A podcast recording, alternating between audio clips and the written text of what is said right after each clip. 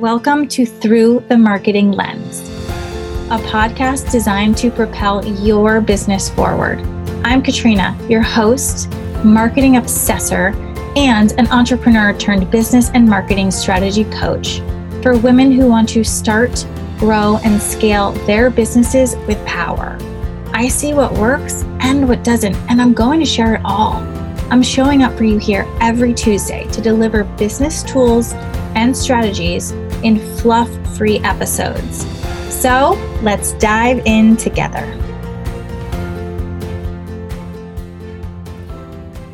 Oh, hello there, and welcome to today's episode of Through the Marketing Lens. If you are new here, welcome. And as always, this is a totally fluff free episode, getting right to the point with valuable advice and thoughts for your business and any business the um, the thing we're going to talk about today is the desire to rush things and have them now. And before we dive in, I want to remind you to hit subscribe wherever you're getting your podcast so you don't miss a beat and you always have the best advice delivered right to your phone or wherever you get your podcast. All right, so we're talking about this unrealistic need to have it now, the Veruca Salt culture. And there's a lot of things that contribute to this, right? When is the last time that we waited longer than two days to receive our packages? Thank you, Amazon.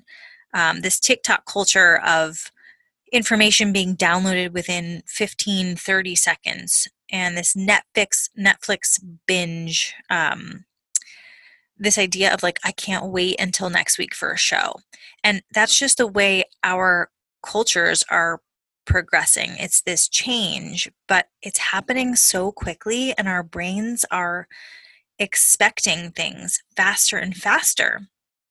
And it's really happening. I'm seeing it all the time around me in every part of my life. And when it comes to business, building a sustainable business is not fast. It's not. And our businesses are not Amazon packages. It's not this pre systematized structure, we have to build all of those foundations, and every business requires that no matter where you're coming from. So, unless you are buying a business that already exists, this is pretty much a requirement across the board. So, I want to tell you a quick story of how this came up in my business. I have a lot of stories, but I wanted to tell you this one because it's really simple and I think a lot of us can relate to it. So, a client of mine who I worked with pretty briefly, this is back when I was having um, eight week sessions, and now my sessions are at least four months. So, her product was absolutely killer, and that was not the problem. She was organizing her launch and her website before she could actually tell me who it was that she wanted to attract. And she was actually bouncing between a few different concepts of what everything looked like. Every time I talked to her, it was a different thought. And listen, our brains totally can do that, right? I have an idea, I have a shiny object. We're pulled in a lot of directions. But this is why we have to take the time and pause and really figure out what we are doing. And she actually said to me, I know the vibe of my business, I know what I'm going for and she didn't want to do any of the pre work because she was ready to launch. And that was kind of that. She had a lot of knowledge around what she was offering. And so she was already sitting in that expert seat. That was not her problem.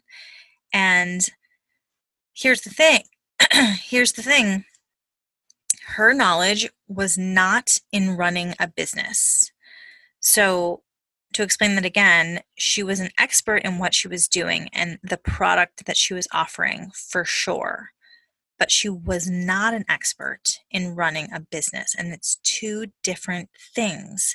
Having a skill or knowing a lot is not the same thing as building a business and leading it as the CEO. And I think that's a lot for us to process, right? Because we don't necessarily talk a lot about how different those two things are. They're really different. you can be really, really savvy at tech. It doesn't mean you have a tech company, right? You can work in the corporate world and it's really different expectations. You go to work, you do your thing, you don't have to be all the things. So instead of spending time crafting her offers a little bit better and understanding her overall mission, she wanted to spend her time and a lot of money on her website, which listen, I want those pretty things too. I get it. This website was going to be done for her. She wasn't doing all the work, and it made total sense because the website being done meant she was in business, right? Like it was proof that she was in business, and the website was her Amazon package. I really think of it that way because um, we all want that proof for ourselves, for our families, for the people that are watching us, whatever that looks like for you. We all want that proof. And she was doing that. And it was really, really clear that that's what she wanted. And there was kind of nothing that was going to stand in her way. And let me just be really clear here I am not saying you need to go in a perfectly straight line. You do not need to map everything out exactly in any particular way. Perfection is not our goal. And in fact, perfection is going to hold you back. What I'm talking about is putting in the time to create your actual business model. What you're doing, what you're showing up for, who you're showing up for. We skip that part because it's hard and it's not sexy. And there's a lot of planning and brainstorming that goes into business it's not all revenue producing, but it's directly tied to long term success. A business plan, and that can look a lot of different ways, but a business plan doubles your chances of long term success. But let's talk about that even deeper. Continuing to put aside time for your business and your business goals is what I'm really talking about. So if you craft a new offer, really diving into that, not just whipping it up. And I'm speaking to myself too, right? Like I need to put aside this time consistently to really know what my offers are. And if I'm not ready to launch it, I'm not going to launch it. Um, and I speak from a place of um, I understand all the emotions that go into this. So, what am I talking about really specifically for every single business? So, really road mapping out what you want to get from your business overall or if we're talking about hey i've already launched i'm i'm full steam ahead then it's road mapping out what you want your particular offer to look like and what do you want to get from it. Making sure that your offers and products are really clear to you and outlined in a lot of details that set you up for success because expectations from your client might be different than what they are from you. Um, I do that in particular on my website, and then there's an even deeper dive that I go into, and there's a PDF that covers all the um, the bullets, what they should expect. And then I actually recently crafted a welcome kit, right? So when you actually enter into coaching with me, you're going to receive something that tells you exactly what the experience looks like. So I'm I'm trying to hit from all different angles so everyone's on the same page and that took a lot of time to set aside. But that's the kind of stuff that I'm talking about. It doesn't have to all be there day 1, but there has to be a setup for all of this. Like I said, I just recently did that welcome kit. Um, because as I'm learning and growing, I want to make sure that as my business scales, I'm ready for that. And I have things like that that are just ready to go. And really internalizing that none of this stuff is going to happen overnight. Overnight success is not sustainable. I want you to think about it like this this is literally how I think about it. When you have a baby, you are pregnant for nine whole months. And when that baby is born, that baby is not walking, it is a blob. You learn about your kid, you prepare yourself, you buy all the right supplies. Imagine how hard it would be if you were handed a baby and that baby could walk and talk. you would lose your damn mind. It is the same thing with business. You're not ready for 20 clients on day one. As much as you want the money, you're not ready. You can try to juggle, but you will burn out. And the mistakes that you're going to make because you're not ready will ultimately be overwhelming. I don't even know how long ultimately means because that overwhelming can crash down really, really quickly. Um, you know, this is the case in every stage of your business, which is what I was saying before. We all want growth, but if we're not ready for that growth, it's the number one reason businesses fail. I want you to hear that again.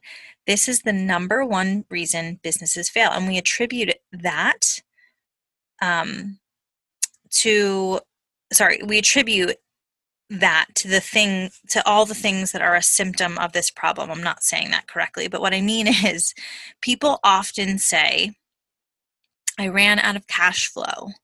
Yes you ran out of cash flow because you're not ready for the influx of orders that came in or um, how much you had to invest suddenly. You scaled too fast right? That's what it comes down to. Or you hear people say i burnt out and so I burn it all to the ground. Yes, because you hadn't figured out how to outsource or um, delegate or internally hire for for those things that you needed to be done. You weren't ready, or I couldn't fulfill my orders fast enough.